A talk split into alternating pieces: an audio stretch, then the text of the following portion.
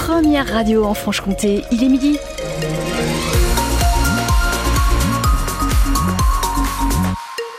Un petit point trafic à Besançon, ça circule mal sur le quai de Strasbourg. On va faire le point, un petit point météo tout de suite avec vous, Philippine Théodo. Thibaudot. Thibaudot. je, je, me suis dit en lisant tout doucement, ça va y aller, mais non. Eh non, pas en oreille fine, je ne raterai jamais ça. Bon, écoutez, euh, dans le ciel, on a des, du soleil quand même beaucoup, hein, un peu de nuages. Température plutôt douce, 9 degrés à, à Besançon, 11 degrés à Vesoul, 14 dans le Haut-Doubs, à Pontarlier, 12 degrés à Morteau. Tout simplement un miracle qui s'est produit près de Goumois dans le Doubs à la frontière suisse. Une femme de 71 ans, portée disparue euh, depuis vendredi soir, a survécu pendant 20 heures dans l'eau glacée avant d'être secourue par les gendarmes.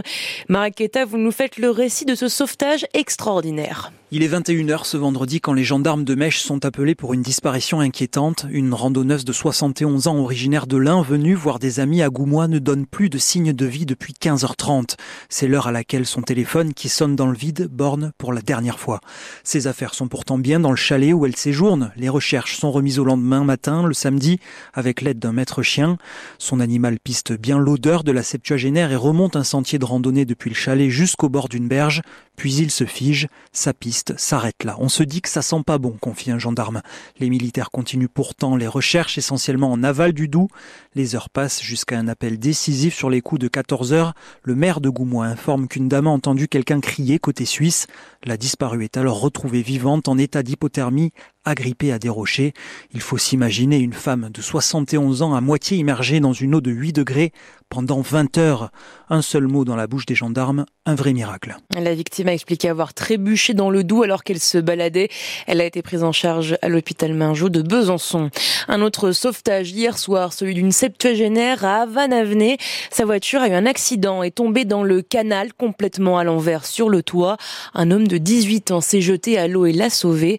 Plus de peur que de mal, les deux, les deux allaient bien. Les services de secours sont intervenus peu de temps après.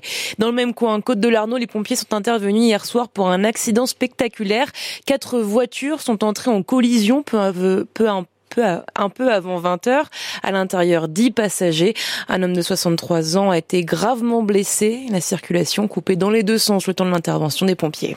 Du lisier sur le rond-point de la voie des Mercureaux et l'axe fermé une bonne partie de la journée. Une carte postale de la mobilisation des agriculteurs hier à Beurre. C'est avec des tracteurs que lors la coordination rurale du Doubs, du Jura et de la Haute-Saône a rejoint le mouvement de colère. Une journée pleine de rebondissements, Louis Stoman. Quelques gilets jaunes guettent l'arrivée des tracteurs. Tu les vois arriver là-bas Ah ouais, je les vois.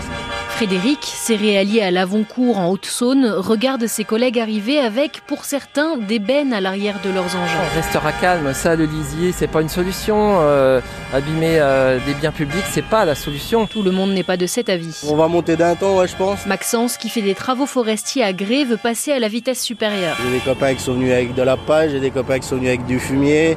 Moi, je suis venu avec un tracteur, une lame. euh, Enfin voilà, quoi, on est tous là et on, on a tous les mêmes revendications. On en a marre que l'État il nous taxe de tous les bouts, alors qu'on travaille comme des cons du 1er janvier au 31 décembre, sans vacances, sans rien. Avant de déverser leur fumier sur le rond-point, une poignée d'agriculteurs, notamment des jeunes, font un barrage filtrant et fouillent certains camions.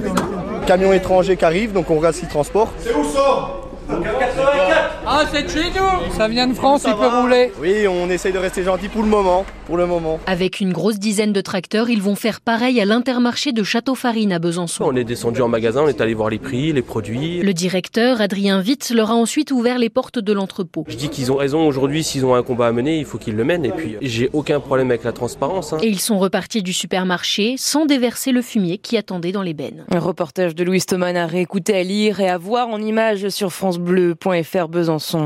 À 13, à 1, à 4 et à 6, voilà les prochains points de blocage prévus par la FNSEA et les JA, les jeunes agriculteurs. Face aux annonces insuffisantes du gouvernement pour les syndicats, les agriculteurs appellent à bloquer la capitale et l'île de France demain à partir de 14h. Gabriel Attal lui renchérit et parle de mesures supplémentaires pour protéger la concurrence déloyale d'autres pays. Le Premier ministre est en déplacement ce matin dans une exploitation agricole d'Indre-et-Loire. De la soupe aspergés sur la vitre blindée de la Joconde au Louvre.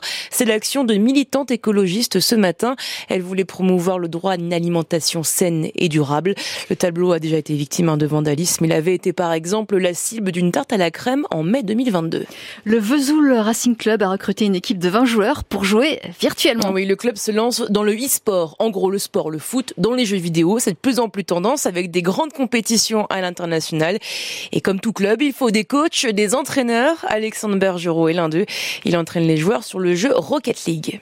C'est un jeu de foot avec euh, des voitures. Il y a plusieurs modes de jeu, soit en 3 contre 3, 2 contre 2 ou 1 contre 1. Et le but, c'est de marquer euh, le plus de buts en 5 minutes pour gagner un match. Le but, c'est de pousser le ballon euh, dans le but avec une voiture. Et puis, on peut partir dans les airs, faire des figures, rester au sol. Il y a plein de ce qu'on appelle des mécaniques différentes dans le jeu.